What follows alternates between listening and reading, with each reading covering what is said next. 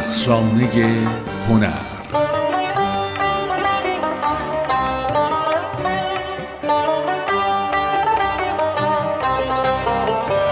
سلام. اینجا اسرانه هنره.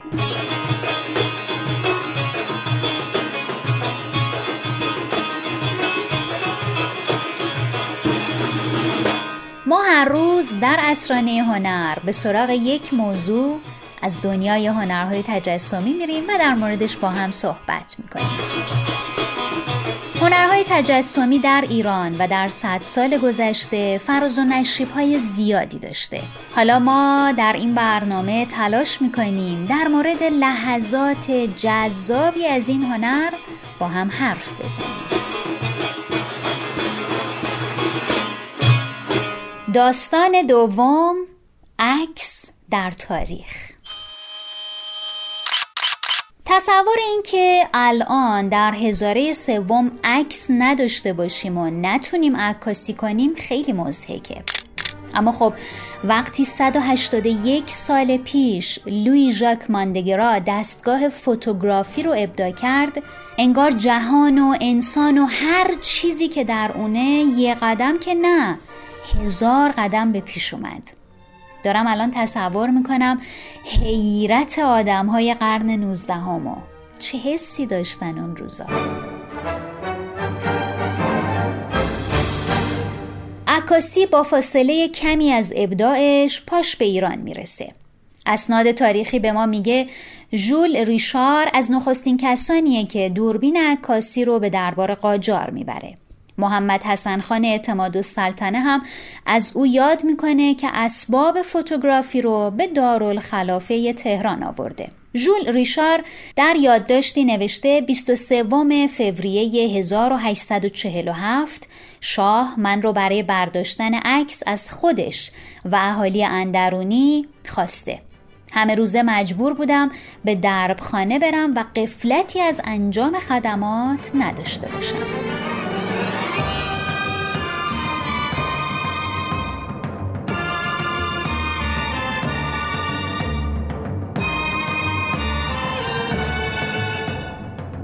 عکاسان بسیاری در تاریخ عکاسی ثبت شده. آلمانی ها، فرانسوی ها و البته ایرانی ها ملک قاسم میرزا پسر فتلیشا نخستین عکاس ایرانیه و البته آقا رضاخان اقبال و سلطنه هم 27 سال برای ناصر شاه و مزفر الدین شاه عکاسی می‌کرده.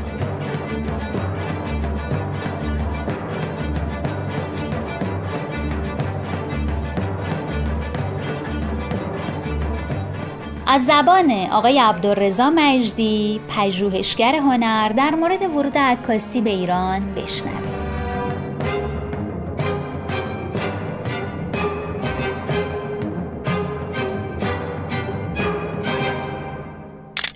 ورود عکاسی به ایران شاید تحولی که ایجاد می‌کنه تقریبا همزمان با تحولی که خود عکاسی در اروپا ایجاد می‌کنه. چون به واسطه اینکه ناصرالدین شاه علاقه داشت به این هنر و همینطور به سینماتوگراف شاید خیلی زودتر از اون چیزی که ما توقع داشتیم که این وارد بشه در ایران می‌بینیم که وارد شده. یکی از دلایلش این بود که توی اندرون خودش می‌خواست از همسراش عکس بگیره خانواده‌اش عکس بگیره از بچه‌هاش از هرچی که حالا تو خلوتش بود که الزاما نمی‌تونست هر نقاشی رو توی خلوت راه بده برای اینکه بتونه اون چیزی که دلش می‌خواست به اصطلاح در بیاره. به خاطر اینکه خب یه تم شاعرانه و هنرمندانه و خوشنویس و طراح این شخصیت رو در واقع احاطه می‌کنه. خود ناصرالدین شاه یه آدمی که مثل شاهان صفوی مثل مثلا فرض بکنیم شاه تحماس دستی هم به قلم داره و آدمی که طبع شعری داره و اینا آموخته بودن دیگه. می‌دونیم اینا رو ما آدمایی مثل خاندان ابوالقاسم خان قائم مقام تربیت می‌کردن دیگه در این حوزه. بنابراین عکاسای ما در اون زمان تحت تاثیر حالا نه ایرانی الزاما تحت تاثیر نقاشا بودن به یک معنا. نقاشا تحت تاثیر عکاسا بودن. و یک فضای بینابینی وجود داشت که این دوتا رو به هم دیگه نزدیک می‌کرد. اگر عکاسی اون زمان رو نگاه بکنیم می‌بینیم که حتی توش روتوش انجام می‌شد. عکاس خوب کسی بود که دست به قلم بود می‌تونست اون خاکستری رو اصلاح بکنه و می‌تونست یک زیبایی دیگه ای به کار بده. این دست ببره توی در واقع فیلم. حالا اون موقع که فیلم بوده در واقع شیشه بوده. خب یعنی عکاس باید چی می‌دونست؟ طراحی می‌دونست. این هر دو رو داشت. نتیجه اینه که اگه بخوام بگیم که چه تأثیری توی جامعه دوره قاجاریه داشته و دوره مشروطیت بدون تردید مستندگاری رو خیلی تقویت می‌کنه در اینکه هیچ تردیدی نیست. در خود خاندان قاجار در حوزه دربار قاجار یک نیازی رو که بهش داشتن تا مدت ها برطرف می‌کنه و نقاشا رو از میدان خارج می‌کنه. نقاشایی که باید ساعت ها تلاش می‌کنن که یک شبیه سازی انجام بدن و با دقت بسیار زیاد. فضای خصوصی رو بیشتر می‌کنه تو دربار. چون می‌دونیم که بعدا عکسای از ناصرالدین چا پیدا شد که هیچکس اینا رو نیده بود برای خودش نگه داشته بود که از اندرونیش بود و می‌تونست اینا رو اصلا چاپ نکنه بذاره کناری اصلا پاکشون بکنه برای خودش این کارو بکنه. و از همه مهمتر مستندنگاری که هیچ نقصی به نسبت نقاشی درش به اصطلاح وجود نداشت.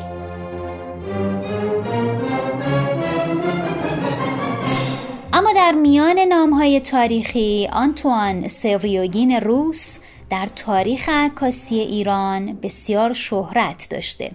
او در خیابان علاءالدوله که همین فردوسی امروز هست عکاسخانه هم داشته.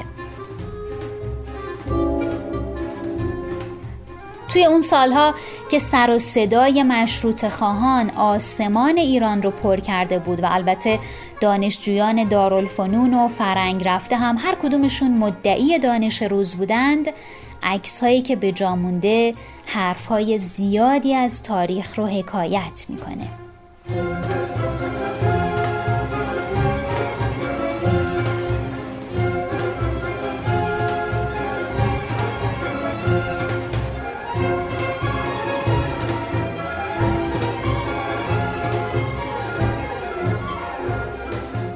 مرور کردن اسم عکاسان در دوره قاجار هم موضوع جالبیه. مثلا زنی فرانسوی که معروف به مادام عباس بوده و معمور عکاسی از زنهای اندرونی شاه بوده. یا ایوانوف نامی که در عکاسخانه عبدالله میرزا متخصص بوده و نام روسی خان رو برای خودش انتخاب کرده بوده. خیلی از عکس هایی که از سران مشروطه به جا مونده از کارهای اوه در میان این های مشهور و غیر مشهور آنتوان سوریوگین شهرت ویژه‌ای داره. عکسهاش علاوه بر ثبت تاریخی از منظر تکنیکی و زیبایی شناسی هم بسیار قابل تعمله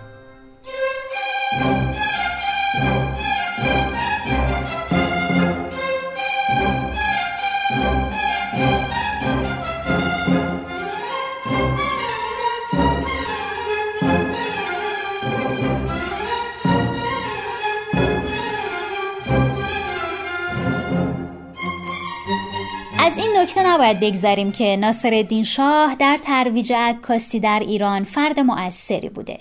تدریس عکاسی در دارالفنون هم ریشه در علاقه سلطان صاحب قران داشته.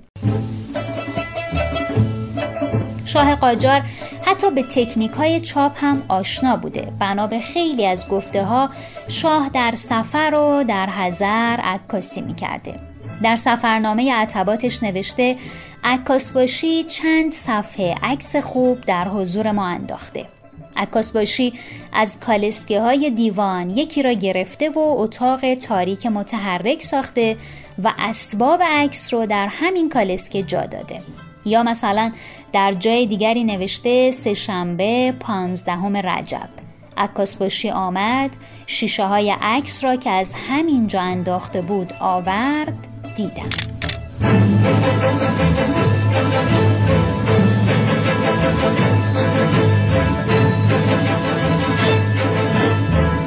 تاریخ عکاسی ایران تاریخ جذابیه. هم شنیدنیه هم خوندنیه و هم دیدنیه.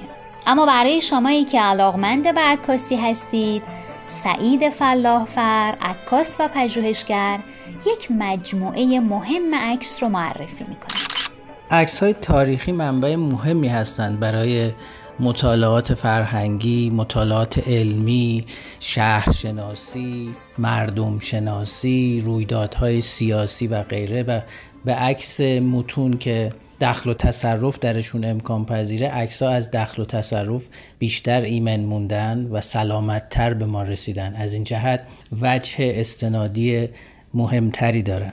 انتشارات دانشگاه تهران یک کتاب بسیار جذابی رو سالها پیش منتشر کرده به نام عکس های قدیمی ایران با یه زیرعنوانی که میگه رجال مناظر بناها و محیط اجتماعی. تعلیف دکتر قاسم صافی گلپایگانی. هم خیلی عکسای جذاب و زیبایی داره هم خیلی مرور تاریخی شایسته است در به ویژه دوره قاجار و همین که می‌تونه بسیار سرگرم کننده باشه برای یک آماتوری که می‌خواد راجع به تاریخ اطلاعات داشته باشه و بدونه که دوره های گذشتش چه شکلی بوده. اینجا اسرانه هنره و ما امروز با شما در مورد عکاسی صحبت کردیم. دنیایی جذاب و البته گسترده. فکر می‌کنم الان فرصت خوبی باشه که آلبوم های قدیمی رو بیاریم و عکس های قدیمیمون رو یک بار دیگه ببینیم.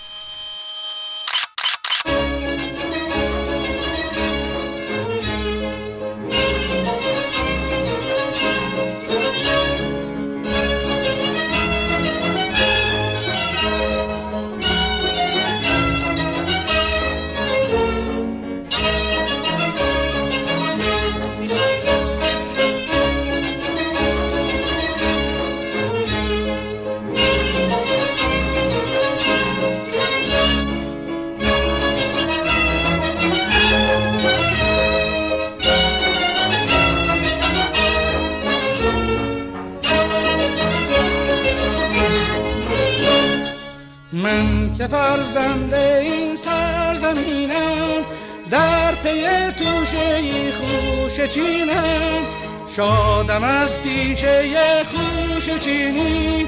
رمز شادی بخوان از جبینم.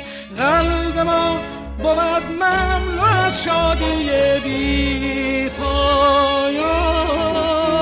سعی ما بود بهر آبادی این سامان. خوشچین کجا عشق مهنت به دامن ریزد؟ خوشچین کجا دست حسرت زند بر دامان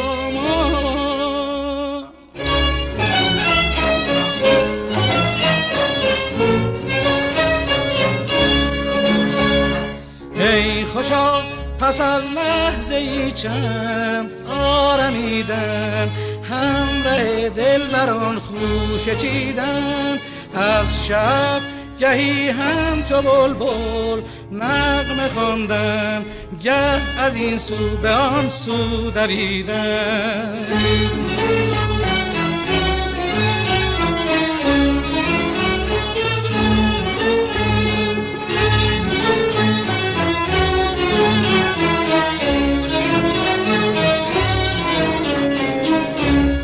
پا بود جشن انگور ای افسونگر نغمه پرداز.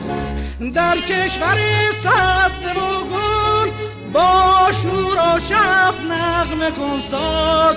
قلب ما بود مملو از شادی بی پایان سعی ما بود بهر آبادی این سامان خوش چین کجا عشق مهنت به دامن؟ ریزد خوش چین کجا دست حسرت زند بر